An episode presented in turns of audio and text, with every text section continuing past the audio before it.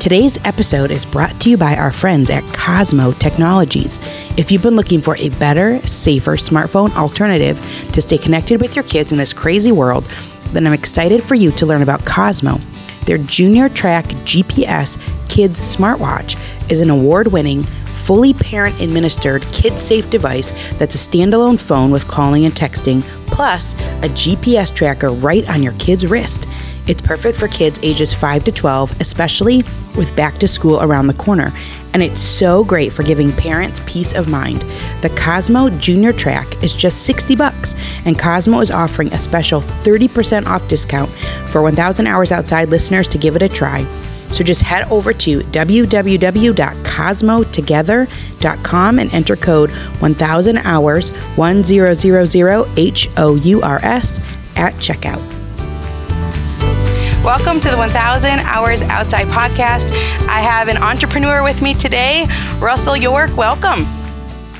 Thank you so much for having me, Jenny an entrepreneur plus a lot more, but currently currently an entrepreneur um, and and founder of Cosmo Together. So a mission to bring families closer together. You have a smartwatch, a Junior Track Kid smartwatch, um, and can you tell us your? It's new, right? It's just since 2020, within the past couple years. So can you tell us your your journey there?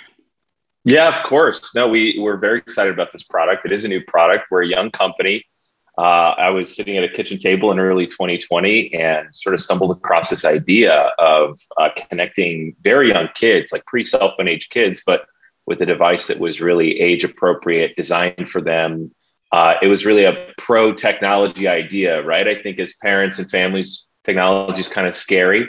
Uh, it's something we try and put off. But when I saw this, I thought, wow, what if you could turn the narrative and actually make something that was beneficial?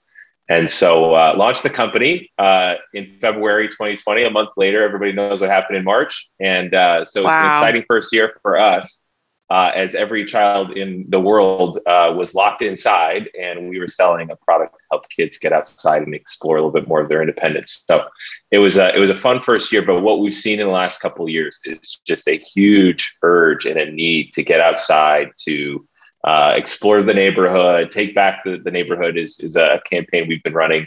And uh, uh, this watch has been really, really popular for the last couple years. Actually, it's uh, it's blown up. Yeah, it's. I didn't know it was February of 2020. I kind of thought maybe Timing it was sort of in the midst of everything. Yeah, February of 2020. So you guys are just a little over two years old. Congrats! It's a huge, it's a huge deal to start a company and sustain a company. Um, tell us a little bit about your background. Um, you you got a you yeah. got a big career here. Yeah, I'm from San Diego. I was homeschooled all growing up, San Diego, born and raised, uh, and come from a big family, seven kids. Um, but even though we were kind of in the city, uh, even growing up, we were part of 4-H, and so some of my earliest, uh, fondest memories were going out to kind of the rural areas around San Diego and we raised pigs and goats and sheep and all kinds of things. So I kind of had a foot in both worlds. And I grew up in the 90s, you know, uh, the 90s and then into the 2000s. So there was a transition in my life from being untech to being tech. And, mm-hmm. uh, you know, it's such different childhoods. If I think about it, really, I can remember the first phone, the first laptop, you know, and how fundamentally that shifted everything about childhood. Um, so I uh, yeah I've got a distinct appreciation for for uh, the, the disconnected uh, childhood experience, and part of our mission really is to figure out how to bring that back.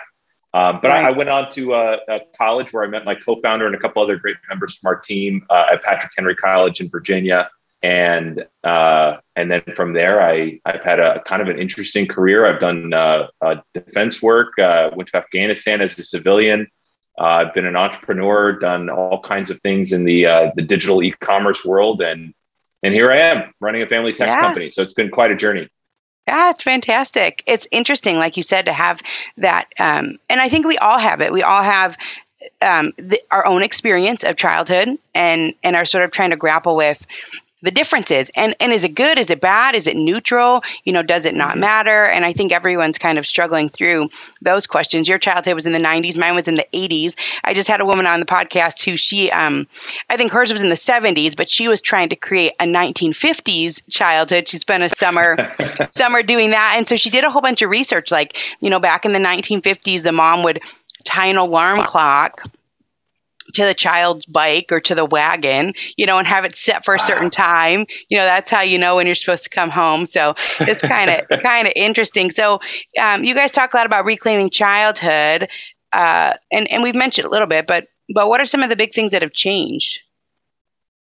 Yeah, well, I mean that's interesting, right? You're talking to someone who's trying to reclaim the 50s, right? And, but you could talk about reclaiming the 60s, the 70s, the 80s, right? There's um, something in common between that nostalgia for the past. And I think it comes down to um, a, a, less distracted um, life where the things that parents really cared about were just be home by dinner and, you know, keep some band-aids in the cupboard for scraped knees. Um, and, you know, the school of hard knocks, you're going to fall over, you're going to, you know, have fun with your friends and, and learn things the real way. Um, and you know, I I'm, I'm still shocked myself. I don't, you know, um, have kids myself yet, but I have many friends that do, and I've got you know nieces and nephews, and you know, it's it's a t- it's a hard time to be a parent because you know you'll go to mm-hmm. dinner and there's kids with, with uh, tablets at, at dinner, and and your first instinct because you know I haven't experienced that yet myself is to just be a little bit shocked, right? Like but then at the same time like I, I mean what do you you know what a trade-off you have to make. There's this there's this just you know uh, grappling with two different worlds right now. And i think parents are significantly under resourced right now um, mm-hmm. by society and by technology. Um, i think the only options it's it's a scenario where there's really only one kind of option for parents. Uh, it's an all or nothing thing in many respects. There's not a lot of middle ground technology. There's not a lot of middle ground mm. lifestyles, right? I mean, you think about giving your kid a phone. Um, it's hard to put time limits on the phone, right? That becomes right. a battle every day. It becomes an argument every day. And now there's tension in the house and there's an object which you're fighting over. Um, so tech can be all or nothing in that sense, you know, uh, and, and it makes parents unpopular even though you mm. feel like you're being the popular parent by giving in and, and giving the child what they want, what their friends have, right? Um, but the next day you're not popular when you try and put time limits on it. So it, it's right. a it's a whole thing, and and I think uh, you know we need to be very sympathetic to parents right now trying to figure this out. Yeah, I agree with you, and I you know when you say um, uh, significantly under resourced, and I've had other people on the podcast who have echoed the same thing and also who I've talked about what are we up against? You know, we're up against the, the best and the brightest minds, you know, who know mm-hmm. that, you know, when you swipe down, that's like, you know, it's the same sort of um, anticipation that if you're at the slot machine and you know who who's making these video games they know they're going to raise your blood pressure and they they know what they're doing and and um, i had someone on who talked about marketing in, in particular marketing to children and actually, I've had a couple people talk about this, and that um, you know they they refer to parents as as purchasing friction that's the phrase. Um, Ooh, you know, they'll say wow. how to get rid of the purchasing friction, and they're talking about the adult and the situation. That this is what these marketing companies of the, you know, the biggest toy brands and the biggest this, you know, that's what that those are the things that they're talking about at their marketing conferences. And so, you know, if you're just this, you know, this parent who's just trying to make it through the day, you know, just trying to get food on the table, keep your kids clothed, you know, get their permission slips signed, all all these different things, you know, feed them the meals, get their lunches packed all of those types of things and and behind the scenes there is this force you know that that is well funded extremely well funded that's sort of coming against your goals as a family and and I think it is really hard. So under resourced in the fact that I think we're overwhelmed, but also under resourced, we can't we can't match up to that. We don't have billions of dollars to put toward our own research. Well, and Jenny, Absolutely. And, you know, I think that five years ago, talking like this sounded a little pie in the sky, right? It sounded like, oh, there's this secret enclave of technologists that are trying to program our kids, right? And that sounded silly to say. But today it's been said in front of Congress, right? It's been right. said, you know, in whistleblower reports, there's documents that are publicly available that show exactly how that works and that it's being done intentionally and that it's being done at massive scale. It's right. honestly today crazy that there's not more outrage, right? That there hasn't been more government intervention. Uh, we, we're talking about impressionable minds. We're talking about parents that are being viewed as obstacles to commerce. And mm-hmm. Uh, everything about that equation is wrong. It's absolutely upside down. Um, right. And and so I mean, it, it's fascinating, you know, what you guys do at a thousand hours, right? It's such a simple premise to say, you know, kids should be outside. That that's a priority. That you know, if you look back at some of the greatest breakthroughs in our society, you know, with public education being one of them, that all kids have a right to be educated. Part of public education was physical education.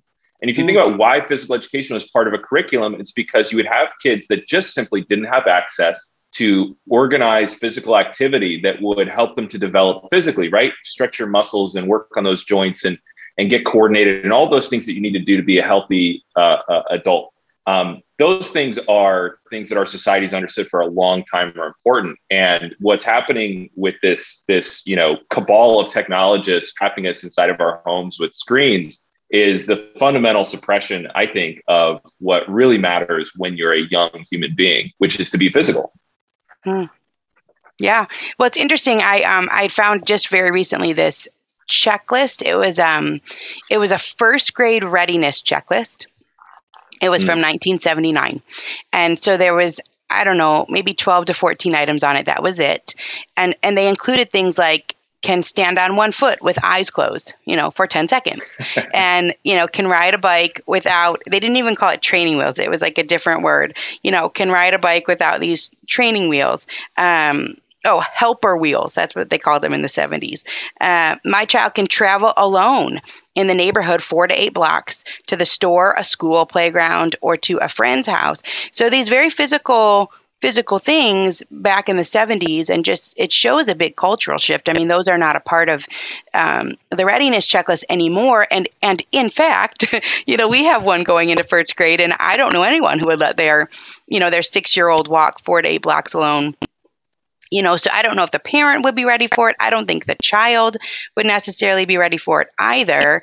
Um, and so it's interesting to see a four decade shift mm in culture um, and like what you said there was maybe a different aspect on on physical ability um, and now i think it seems a little bit more academic. So so someone was saying you know one of the issues is that and i think this is one of the things that you that your company is solving is that you know if, if back in the 70s kids could walk four to eight blocks within their neighborhood by themselves at age six that that it was it was a neighborhood where people knew each other and people were hmm. out mm. and and probably they're going to pass a parent or they're going to pass you know someone's older sister or older brother who knows who they are they're going to you know pass people their community but these days that's not happening because people are not outside and we're real busy and things like that so you know how are people using your smartwatch to allow their kids to have a little bit more freedom yeah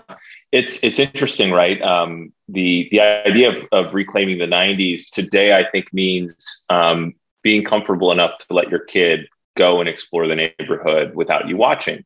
And you know, I remember this transition from my own childhood where it was fine to run around the neighborhood, and then gradually my parents got more concerned about what might happen when we were out of line of sight. Right? Not like us being bad kids, but just society. Right?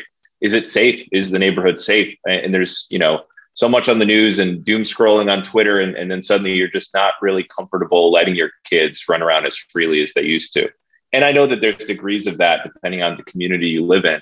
Um, but for many, many parents who reach out to us and and who wind up getting our product, it's just like you know, my kid wants to go sledding down the street without me, right? Not without me, but like I don't have time to go with them. Um, and how do I make sure that you know if there's an accident, they can call me, or if something happens, I know where they are. Um, and honestly, for many people, it's just how do I make sure that nobody thinks that my kid is a target or someone who's not being watched or who's disconnected, mm. right? It's a deterrence. Um, yeah. And so, you know, our watches come with incredibly bright straps on them. I'll show you one right now.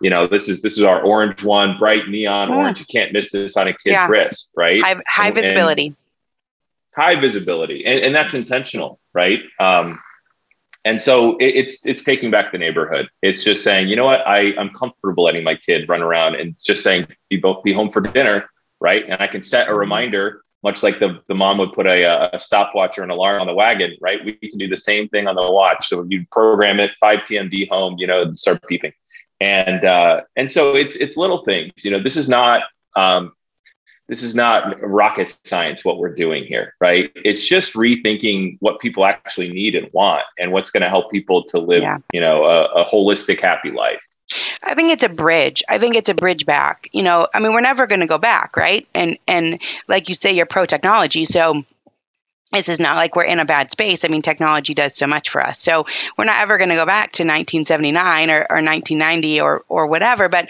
but a bridge back to some of those principles. And it's interesting because um, Lenore Skenazy, she, uh, she's referenced as America's worst mom.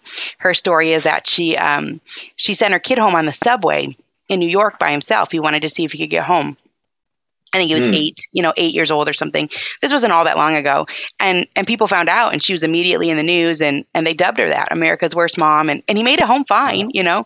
Um, but you know, she, she, talks. She has so she had this book called Free Range Kids, and and a whole organization, and they and they talk a lot about how back when we were kids, people didn't know where we were, and that was fine. Um, but and and so you know there's this sort of sense of of childhood independence and and should we know where our kids are and should we not? But either way this is a tool to help regain some of that freedom that was lost because of all the things that you just brought up which is not just fear because they say that they say that crimes have gone down you know that, that we don't necessarily need to be you know extremely afraid. It's a little bit more sensationalism and stuff in the news. Um, but also just appearances like you said and um, and if there are less kids and less parents you know there's less eyes then this is a good tool to help make sure that um, kids are cared for and safe so we can't go back because things have changed but we can right. we can have a bridge toward a lot of those principles that were that we're looking for, which is freedom, which is time away from the eyes of adults, which I think is important um, for kids as they grow. Um, you know, time in the neighborhood, and then maybe kids do venture out more because the parents have you know that extra layer of of what they need to feel comfortable um, to let your, their kids go. Uh, the perception about about whether or not it's safe on the streets, right? And, and you called out crime statistics statistics are, are actually at all time lows. Um, you know, we thought about doing this with our mobile app, the, the one that parents use to communicate with the watch and to track it and those kinds of things. We thought about actually overlaying on the map view in an anonymous way other parents, like how many parents in your area also are using Cosmo, right?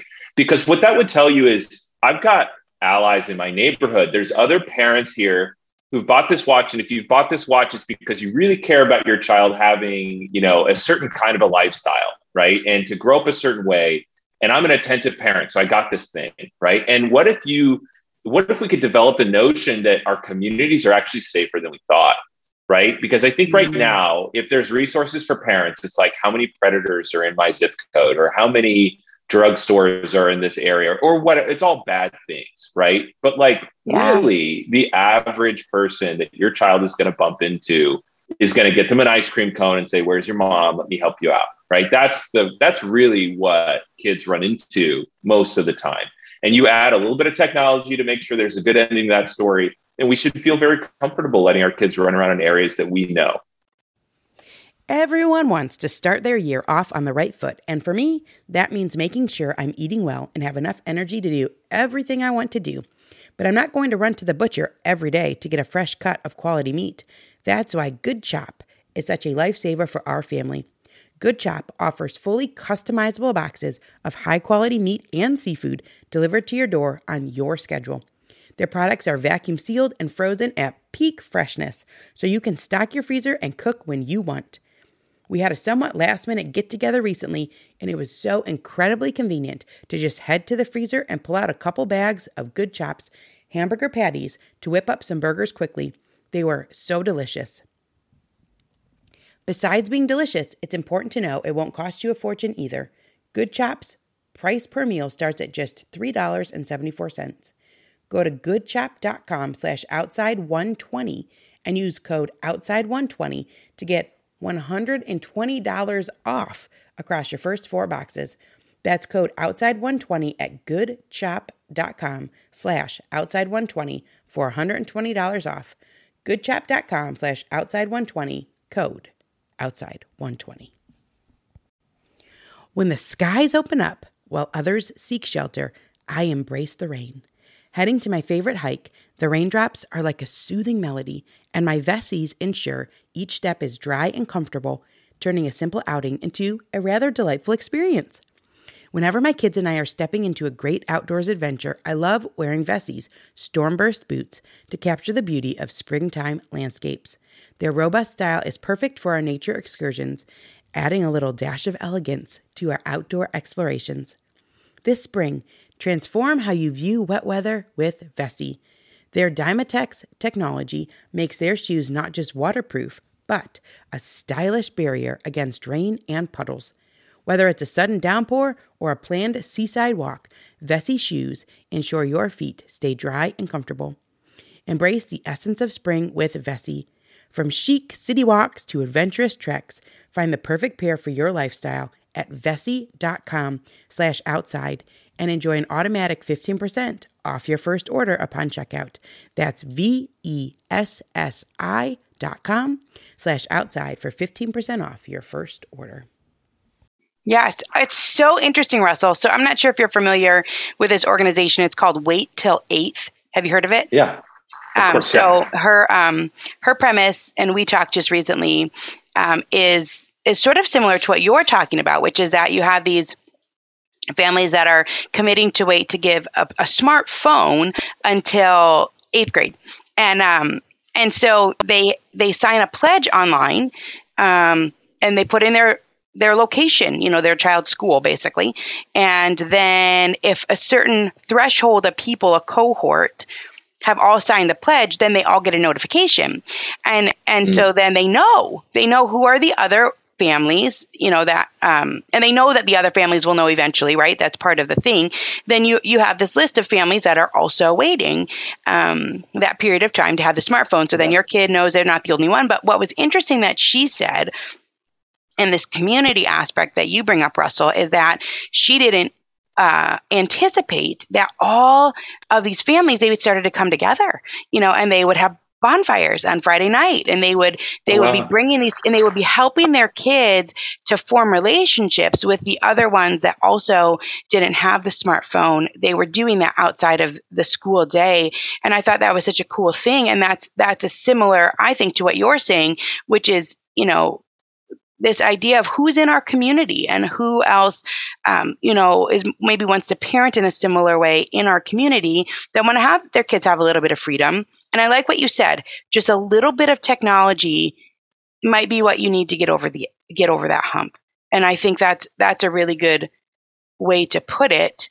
Um, they, they don't have to have a smartphone in their pocket, you know, in order to get over that hump of can they go down to the neighborhood park you know, maybe just a watch with a bright right. color band. And knowing that there's yeah. four or five other kids that are that are in the same spot and they could go knock on a door and everybody can take their bands and, and run to the playground yeah. or or bike around 100%. the block or, right. or whatever it is. Um, and and that you know that that's a fascinating story about wait till eighth and and and it's spawning sort of organic communities of of, uh, of people who share the same sort of affinity for how they approach tech it, you know what that that says to me is you know groups don't just form right? It's actually really hard to create groups. Uh, if you hmm. sat down and we're, and we're, like i want to make a club first of all you need a really compelling premise. And and you need something that bonds people together something that's really core to who people are for them to say you know what? I'm not going to just stay at home tonight. I'm going to go out and i'm going to go through the effort to meet other people. It suggests how important this actually is because you know for people to rally around and and organize and, and, and get together over a shared view of technology indicates how impactful technology actually is on our lives, right? It's actually creating groups of people based on just how we think about it. Um, but I, I want to also talk about what you said with the, uh, you know, all the kids getting together at the park. You asked for some stories. Uh, you know, one of the things that we've seen with our uh, customers is that kids are cap- are capable of doing incredible things in in uh, different situations, right? Uh, we have recognized that one kid with one watch at the park makes every kid at the park safer. And the reason that works is because one kid who can call for help typically will. If there's a crisis or if there's an emergency, kids are very good at using the tools at their disposal, and kids understand technology backwards and forwards, right? And their own personal device in particular. So we we've had so many stories about kids intervening in medical emergencies or you know in in random crises where someone fell off the bike or what have you. One of our favorite ones actually popped up in a, in a review one time online. We we weren't able to get contact the customer, so all we have is about two sentences to understand what the story was. But it sounds like grandma fell down and and broke her clavicle and uh, granddaughter was able to uh, call uh, mom who was on vacation and explain the situation who was then able wow. to call for actual assistance which showed up at the house right? right? and so this is one of those this is one of those great stories where you would you would assume that you would get the kid a watch so that when they stay at grandma if they have any problems and grandma can't help or whatever but like in this case the child saved grandma right and and so really who's taking care of who here kids are uh, immensely capable uh, with just a simple tool, right? And as long as that yeah. tool doesn't come with a bunch of unnecessary garbage uh, that's going to weigh down their childhood, then why not? Why not? That's the question. Right. right. And that's interesting because, you know, most households don't have a home phone. And so mm-hmm. that's not an option, you know, to pick up pick up the home phone uh, and a call. Actually, this is like completely uh, off the scope of what we're talking about, but it was it was interesting. I had an experience just recently where I called a friend, um, and you know, people hardly call anymore, right? We just we text or or whatever. But I had called a friend, and um, and her daughter answered the phone, and she said, "I don't know, my mom's in the bathroom or, or something. She's she's doing something." Um, and so and so I talked to the daughter for a few minutes before the mom was available, and it and it took me totally back to my childhood when that's how you would call people. I completely forgot that you know that that you had a you it was more of a built-in community with the whole family because you were interacting in these different ways um, i don't know it has yeah. nothing to do with anything but it just made no, me but think about you. i don't know if you i don't know if you ever i'm sure you had dial-up at some point if you were using a dial-up internet connection and you tried to use the phone it wouldn't work right, right? right. I mean, think about that. If you if you were a kid today in the house and every time you were trying to use your tablet, your mom couldn't make a phone call. I mean, tech would be way more locked down right that's so interesting yeah it's these things that you never think about and i and i would think about how you know if i was trying to call a friend and then I would often have to talk to the mom for a couple minutes or the brother or or these different yeah. things. So um, you know, and that was the technology of the day. And I think this this um, this sort of concept of technology as a vehicle for community is such a good one. And that's why you guys talk about, you know, tech doesn't have to be all or nothing, right? That's right. Yeah, I, I think um, I think technology is honestly it, it, needs to be completely reimagined. We're 15 years into the era of, of smartphones, right? Steve Jobs comes out and and unveils the smartphone, uh, and and the entire world goes bananas for it, and we we just dive headlong into this world of personalized supercomputers in our pockets. And I think 10, 15 years on now, we're starting to ask questions about, well, okay, did we just blaze past some barriers that should have existed? All of us, not just kids, right? Adults too, but right. we certainly have to look at kids as kind of the canary in the coal mine, right? If, if something's going wrong for kids, it's a probably a really good suggestion about what's going on for everybody um, because they're so much more susceptible. Um, and so, you know, with our product, actually, one of the things we talk about is we do not design this product to be used every day, right? Hmm. It's something that doesn't need to exist every day. We we aren't sitting here tracking daily active users and hourly active users and how do we get our engagement metrics up and how do we what feature can we develop that's going to just suck them in a little bit more, right? Yeah. I, that's the kind of addictive technology design and development that you were talking about, where you know you're swiping down on a slot machine and, and you're hooking the user on some sort of a behavior. Uh, right. And so instead, we're making a technology tool. It's a utility. You know, when your kid wants to go bike the neighborhood, put on the watch. When you're you leave your child at grandma's or go for a sleepover or you know go to school, but put that device in school mode so they're not actually using it at school. It's just there so you can track them, so you can call them, and only you can call them. Right? So it's just a, a, a limited purpose device, but it's there for incredibly meaningful moments. It opens up opportunities uh, that didn't exist before but it's not meant to be on your child's wrist all day. There aren't games on there. There's not a lot of things for them to be wasting their time on. we are very intentional about not creating yet another addictive screen in the world, right? Right. Um, and, and so it's it's just going a different direction with technology. Right. I like that. It's like um, I think the purpose of institutions and different things are to grow and um, or you know different com- and this is like to shrink, right? But it but like you said, it's we've sort of blazed past, and so it's I think everyone is all of a sudden it's not been that long, right? All of a sudden, everyone's like, okay, hold on. You know, how do we want to raise our family, and and what are some different solutions that are out there? And uh, we had a we had an experience with a, a non smartphone um, recently. Do you guys have a non smartphone coming out? Right? Uh, we, yeah, I like it. It's got we're a clever name. On a kid's phone. Start phone. Start phone. Start phone. Yeah. Instead of smartphone. That's clever. Yep. I like it. Yeah, I came uh, up with that myself. Okay, I like it. That's real clever. So a start phone, and and actually this this concept of introducing technology at stages, I think, is is a really good one too. That goes along with all or nothing, right? Like this is the world that our kids are in. You know, so can we teach them? Like like you said, you know, you don't when you're in conversation, you put your phone away. When you have friends over, you put it away. You, you turn your watch off, or, or these different things. But um, so, anyways, we had a we had had a, t- a chance to try out one of these non-smartphones uh, for our son and he was you know 12 or 13 and you know it's like you get these things and you're supposed to try them out you're supposed to kind of post about them right that's sort of the the exchange there but the problem was is we never used it, you know, because it wasn't addictive. And you know, here yeah. and there, it's like, oh, you're gonna call grandma, or so I'm like, oh, should I videotape this this one moment, or you know, but but that was kind of the point, right? Is that it was yeah. it was just sitting on the counter. It it didn't have that addictive quality to it, and you used it as a tool for when you needed to actually call someone or, or get a hold of someone to make plans, and that was it. And so, um, it's definitely an interesting a way to look at technology and also it is uh, refreshing to know that there's companies out there that aren't trying to steal your time. Your time your data your your behavioral profile i mean there's so many things hmm. that you know i mean we're building these systems right? We've got you know cloud servers and and event tracking and all these things right? And it would be easy enough for us as a company to say you know what if we started tracking, you know, this thing or that thing or the other thing, then we could make features that would leverage those things, right?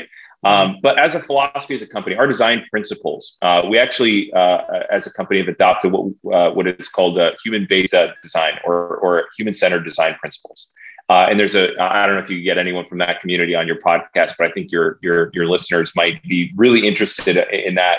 Uh, it's just a, a community of technologists that are thinking about designing technology that actually supports authentic, healthy human behavior, right? And it, and it, starting from there, when you're building anything in technology, means that you're going to build something radically different from what normally gets built because normal technology, to your point about institutions uh, inherently being about scale, normal technology is about how many users can I acquire, how many hours can I get them to use, how much commerce can I get them to transact, how much data can I get from them, right? That's that's ev- and that's wow. everything. That's every technology we use. We're on Zoom right now. That is Zoom, right? That is they are gathering as much data as they can so they can optimize this product and get us to use their product, you know, for years and years to come. Uh, it, it's everything. We're building the opposite of that, which sounds counterintuitive. And and when we talk to investors, it's a funny conversation because they're like, wait, wait, you're you're not trying to make something. Okay, well, uh, c- communicate to me then how you get customers, right? And we get customers because people, much like the people who gather around bonfires from Wait Till Eight, find us, right? People yeah. come to us because they're looking for something different. So it's really it's a mission oriented company down to the the zeros and ones that make up our product. That's fascinating. I've actually not heard about the human centered design principles. I'm interested to looking to look into, into that more. And just this concept of supporting authentically healthy human behavior, that's also really interesting. And you can see that. You could see that with this non smartphone that we tried, was that it did do that. It's, it just, you know, in the way of sitting on the counter and being there for when we use, needed to use it. And that was it. And so, um, is centered around humans and, and healthy living. So I, I love that. You know, you talk about you're all about empowering parents. Um, and so that that's the purpose of the product, not to do all these other things. You guys have really interesting articles on your blog. Um, there was one about the top family trends of top family tech trends of 2022. uh, which I found was interesting. You had some statistics in there about 53% of kids below the age of 11 have a smartphone. Companies target younger and younger kids. But you also talked about augmented reality and virtual reality, um, which I don't know a lot about. Do you know a lot about those those fields? Well, yeah. I mean, it's uh, uh, I, have never worked in AR or VR or any of those spaces. I haven't built technology in those spaces, um, but the the statistics are uh, disturbing. Uh, in fact, I just read one yesterday that Roblox, which is a really popular game, I understand it's not exactly augmented reality, but in a sense, right, you're you're building an infinite digital world in there. It's a a, a very immersive game. Uh, I, the, the statistic is that the amount of user hours logged on that platform would amount to 144,000 human lifetimes. And if you think about how that skews in terms of user age demographics, those are 144,000 lifetimes that are being sapped out of very young kids. Um, wow. You know, before they're, you know, they've even left the house. Um, and and just that you know, I don't want to say that all gaming is a waste of human potential or or or, whatever. I mean, there's certain it's a creative outlet, it's a fun outlet. Uh, certainly during COVID, what else are you going to do? You know, you mm-hmm. understand for sure that games have a place in our world. Um, but there's there's a point at which, like we were talking about, we've blazed past some disturbing mile markers, mm-hmm. right? And and it seems like nobody in power is asking the questions and uh, and the, the companies behind these games don't seem to be interested in correcting course or or even self-reporting about some of the, the problems they may be a part of creating. Um, augmented reality the metaverse these kinds of things that are coming down the pipe are roblox 2.0 minecraft 2.0 they're the next great version of it right? And and one of something i'm sensitive to ginny and I, I don't know if you've seen this happen in cycles of technology paranoia I don't want to be the, the, the guy, and we don't want to be the company saying TV is going to ruin culture, right? I mean, yeah, that is exactly what they said in the 50s and 60s. The TV is going to rot your brain. Uh, and in a sense, it did, right? Like, let's not let's not pretend like TV hasn't had some negative consequences. Uh, but I don't want to overshoot and say everything about the metaverse is going to be bad. Everything about everything about gaming, everything about right. That's just too much of a right. blanket statement there needs to be balance, right? And that just means options. There needs to be the way to choose not to have a, a life that's completely immersed in those kinds of formats. Um, and so, technology optionality uh, is something that, uh, quite frankly, doesn't exist very far and wide. But like you found with the kids' phone company, there's a few that are coming out and trying to figure it out. Right? How yeah. do we how do we make options? I think your point that you brought up was actually really fascinating when you said about funding. So, you know, that that even goes to that level, right? Where you're like, well, these companies, you know, they're not pulling back, they're just full steam ahead. Nobody's talking about well, you know, how is this really affecting children? How is this really affecting humanity? But but if that is one of the only ways that you can get funding, you know, or that you really have to convince people to get funding if you're not mining data and you're not, you know, grabbing attention and that type of thing, you could see how it would be really difficult to step out of that circle and create something different. Well, I mean, it and this is where this is where you start to to pull pull the thread on a really interesting uh, conversation about systems and society, right? Why does why is there not uh, a kid's phone? Like, why does Apple not have a kid's phone? Why does Google not have a it like called a a kid's phone, right? And it's just like you get it, and it's just perfect for kids. And there's and you're like, oh yeah, of course. Why wouldn't I get that? Why why doesn't that exist? I, I have exactly never thought. I've never thought about that. That's so interesting. Okay, well, the answer is because these businesses have a business model that monetizes user data. They have to advertise to you because you might buy the hardware, but you're the product, right? They are selling to you, and their network of advertisers is where they make their money, not from you per se. And so, for kids under 13, there are federal laws in place, COPPA, the Child Online Privacy Protection Act, as well as many state laws that forbid tech companies from monetizing the data of kids under a certain age, under 13. And so they cannot make a product for kids because they have no idea how to make money from it. Wow. I have never thought about that. And that is so fascinating. Yeah, that these that these they're like these small one-off companies. If you're trying to find a solution for your family so that your kid can have more freedom and you know and can and can bypass all of these issues that you know homes don't have actual landlines anymore and all of these different things that you have to like find these you know, companies that you've not heard of before. You Mm-hmm. really have to go search them out. That is, fa- yeah. And here's Apple, you know, or Google. They've been around for, they got so much money.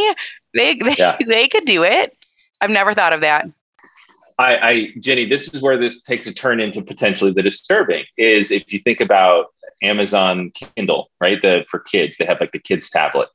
Uh, that is Amazon um, essentially gathering data on a child who's very very young, and they're learning their favorite color. They're learning their bedtime. They're learning uh, the kinds of content that they like. Uh, you know, they're probably learning things about their race, ethnicity, gender, sexual preferences. They're gathering so much from that data, which is being bottled up into a little Amazon algorithm to sell to that person for the rest of their life.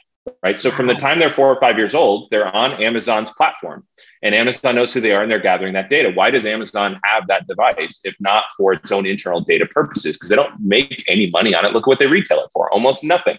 Right.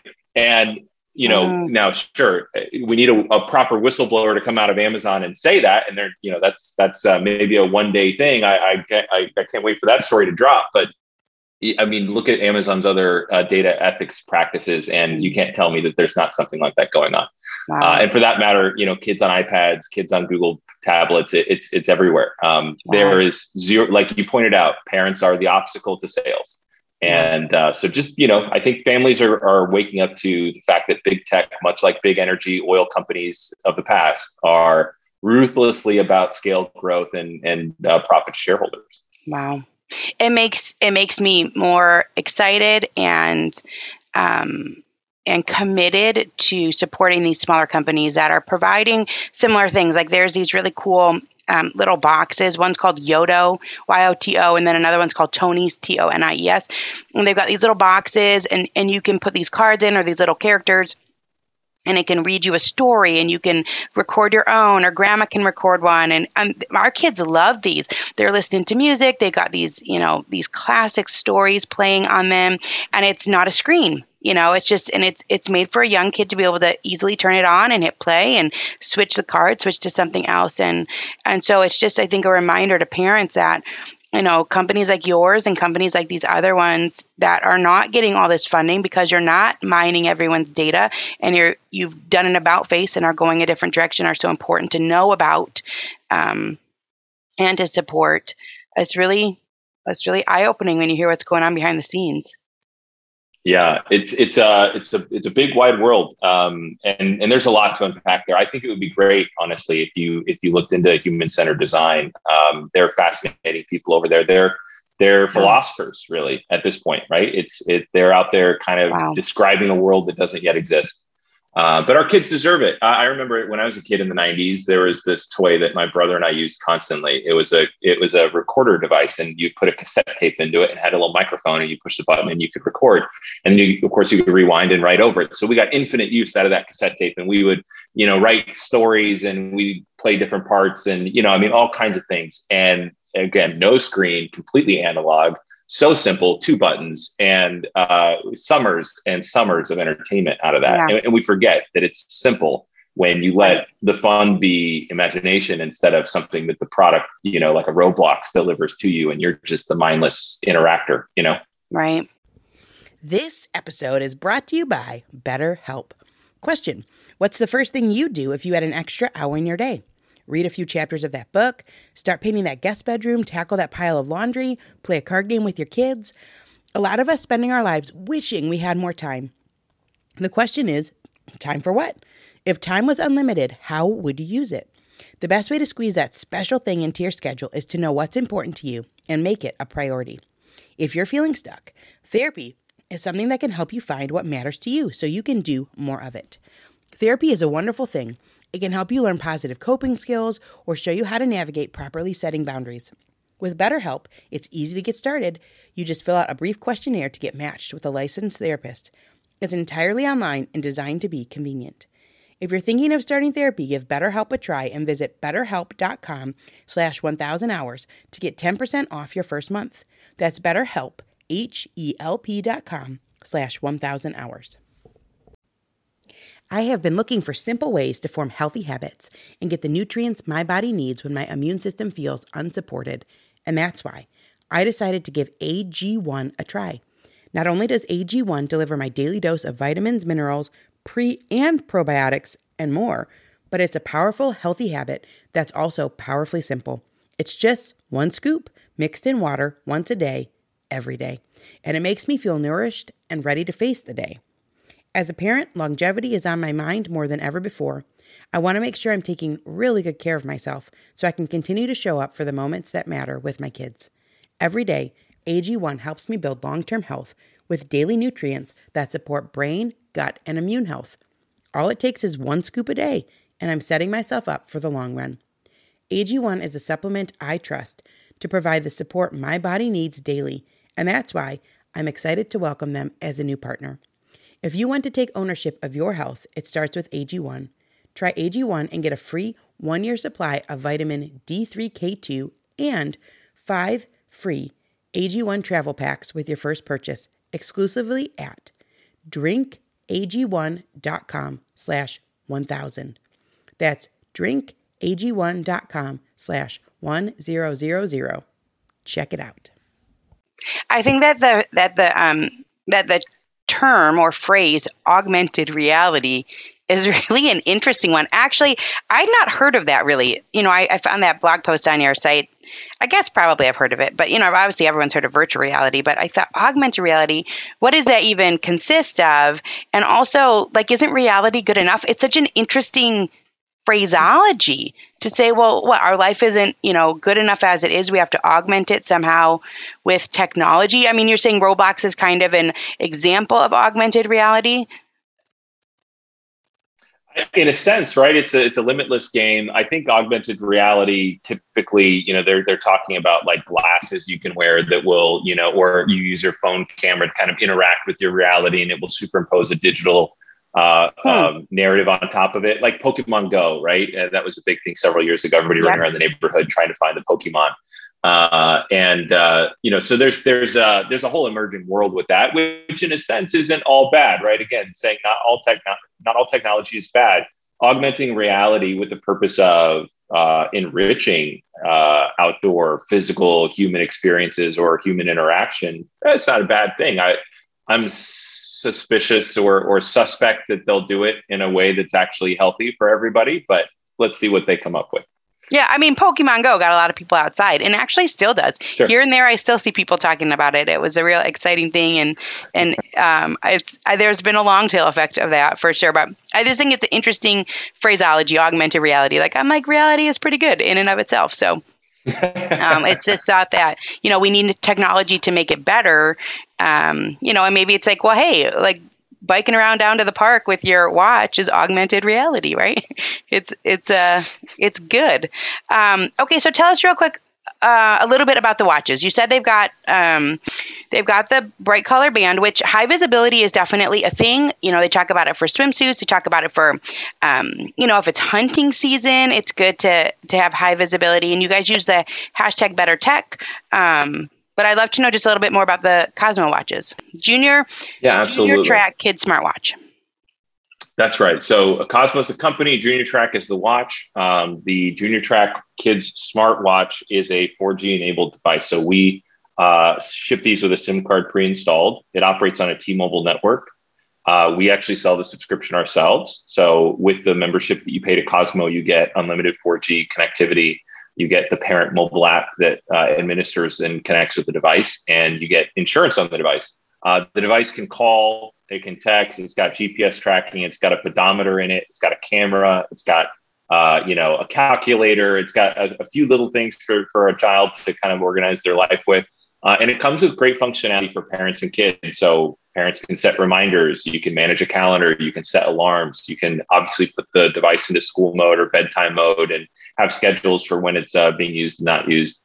Um, you, you, know, there's a lot of little things that really make it um, a good experience. You get alerts when the battery's low. You know, you get uh, notifications when your kid arrives in a space that you've designated. Like, you know, my kid arrived at home, my child arrived at school. You can set geofence locations and get check-ins for when they arrive in certain places or leave certain places, right?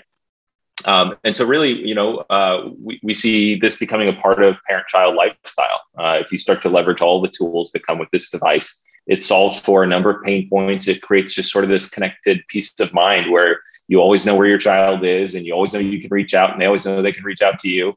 At that very early age where separation anxiety can be uh, a concern, it just closes that gap uh, and it does it without the baggage that comes with other devices. Mm-hmm. I think separation anxiety goes both ways too. it's an interesting thing. That. Okay, so here's the thing. I've talked about this before, but I'm going to tell you this story because we've not talked about this before. There's this man named Peter Gray, Dr. Peter Gray, and he has a book called Free to Learn. And it's all about just freedom, childhood freedom, and how, you know, kids are biologically designed to learn and explore and to grow all sort of on their own. And, and basically, this concept of adults stepping back. And, um, and he's fascinating. I mean, his book is life changing, and and so we we got him on the podcast, which I was surprised. And I was, you know, I've got to read, I read all these books, Russell, like to get prepared. Because sometimes I'm running low on time. So I'm like, ah, oh, just skip the end. Or I'm like, no, no, I got to finish it.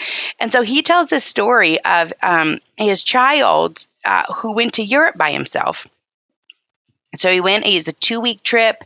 Um, he had to he planned for it. He worked for it. He got the plane ticket. He figured out where he was going to stay and he was 13 years old. Uh, that he went i know i know. And and so i know. In the 80s in the 80s and his his child was a type 1 diabetic. And um, so that was actually their biggest concern was that um, you know, it, would he be safe and and that sort of thing. And so they went through all this kind of back and forth, and and finally they agreed to let him go. And they, you know, he didn't have a smartwatch, he didn't have anything. I think he only called home. He said once or twice collect because it was super expensive. So drop him off at the airport pick him up two weeks later and he had this adventure in Europe and, and did these different things at age 13. And so it's just one of those things. I mean, not that many decades ago, right? So it's just one of those things. And he said people raised their eyebrows a little bit. You know, there were people that were kind of like, ah, but he said for the most part, it was just kind of fine. And so I think that separate, I, we really come a long way. I mean, the 80s don't seem like they're a long time ago, but not that long, you know. And so now it's like we're talking about that's why I say I think the separation anxiety piece is is a big part of the parents as well. You know, it's like we don't you know we don't know where our kid is, and, and we just feel that angst and that um, and that nervousness. And so this is a good way to sort of help insert it back in a way that we actually do it right. It's like maybe that we would never let our kid go otherwise, but now you know this is that bridge, right? It's that bridge back to um, some of those principles that that we're we're looking for. So. Yeah, I, uh, I am obviously not going to endorse 13 year olds going to Europe on their own, but maybe in the 80s that was uh, a little, a little bit more chill. Um, but no, I mean that's exactly the idea, right? Is uh, is uh, that I think that we have massively overcorrected in the wrong direction, right? That we don't let kids do anything, and uh, and so there's there's room to give back a little bit. Right, right. So, people, Russell, people are interested in finding out more about Cosmo, about getting a watch, um, about your mission, and that sort of thing. Where's a good place for them to go? www.cosmotogether.com. And uh, the website has uh, all the information they would want to know. Um, we uh, are getting ready for back to school, so there's going to be a lot of great discounts in the next few weeks. Um, so look look on our website for those. Uh, we're also on Amazon. Uh, we love our Amazon customers as well uh, and you'll get discounts uh, on Amazon. Uh, and you know, for uh, the months ahead, you know, we're we're a small company. Uh, if you email us, uh, odds are, if you ask to talk to me, you could probably get a hold of me. we'd love to hear from people who have good ideas, parents who are you know looking for a specific feature. you know, we're we're still young enough and agile enough that customer feedback really matters in terms of what we're mm-hmm. building and developing. So uh, you know, I hope that your listeners are the kind of uh, people that might have ideas for us uh, and want to engage and, and tell us kind of what they think tech should look like for the family. Yeah, I think that the the community idea is a cool one, like Cosmo communities, or you know, people able to yeah. find other kids in their neighborhood, so that um, you know everyone's feeling more connected. And I like what you said at you know at the very beginning about how sometimes even if just one kid has the tool, then you know the rest of the neighborhood can feel a little bit safer. Um, so, and then you're also on Instagram at Cosmo Together.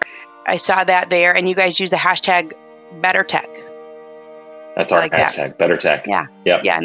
not no tech, but better tech. I think that's fantastic. Okay, so we always end our um, we always end our podcast the same way, uh, with a favorite outdoor childhood memory of yours. Oh wow, that's a good one. I've got one right off the top of my head too.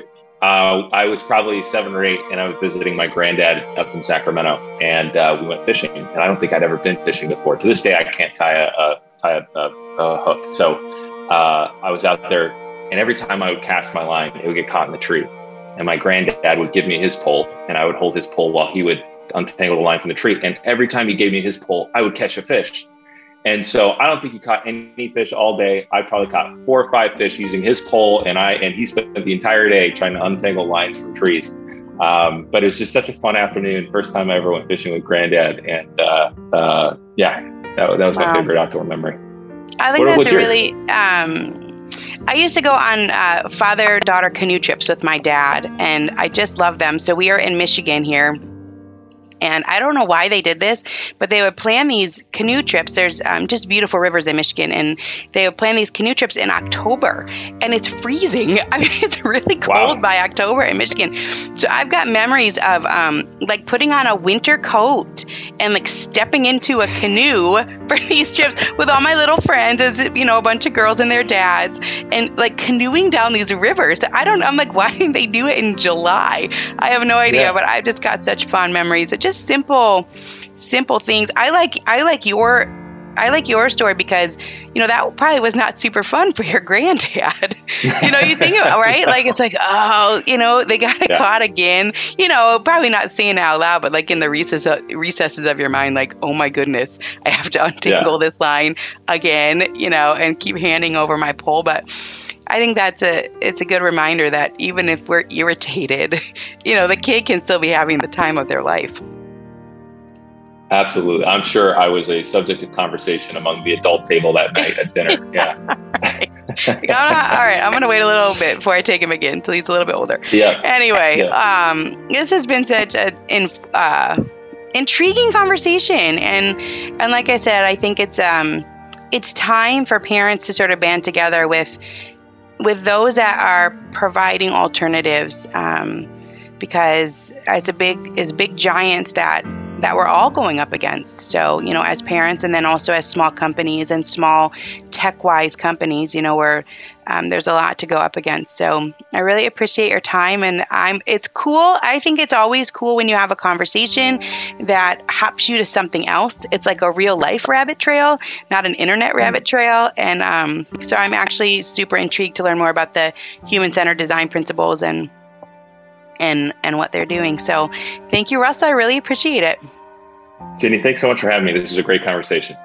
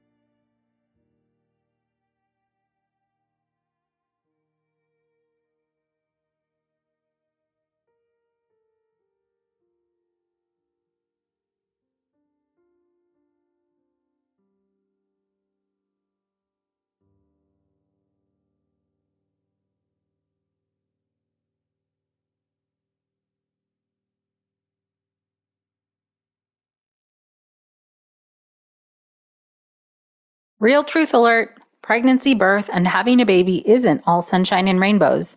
I wish it were. But the reality is that many people struggle and suffer through this time without the right help or even knowing what they're dealing with. I'm perinatal psychologist Dr. Katayune Kaeni, also known as Dr. Kat. My podcast, Mom in Mind, aims to shine a light on the difficult reality that so many hopeful and new parents experience and raise the volume on how we can better support mental health, which is a big part of our overall health. Episodes include personal stories from people who have healed through things like pregnancy and postpartum anxiety, depression, PTSD, and so much more. I also talk with specialists and experts who explain and educate on these conditions. All of this to support parents to know that they are not alone, that healing is possible, and there are resources that can help you today. Listen into Mom in Mind and walk with me through the world of perinatal mental health.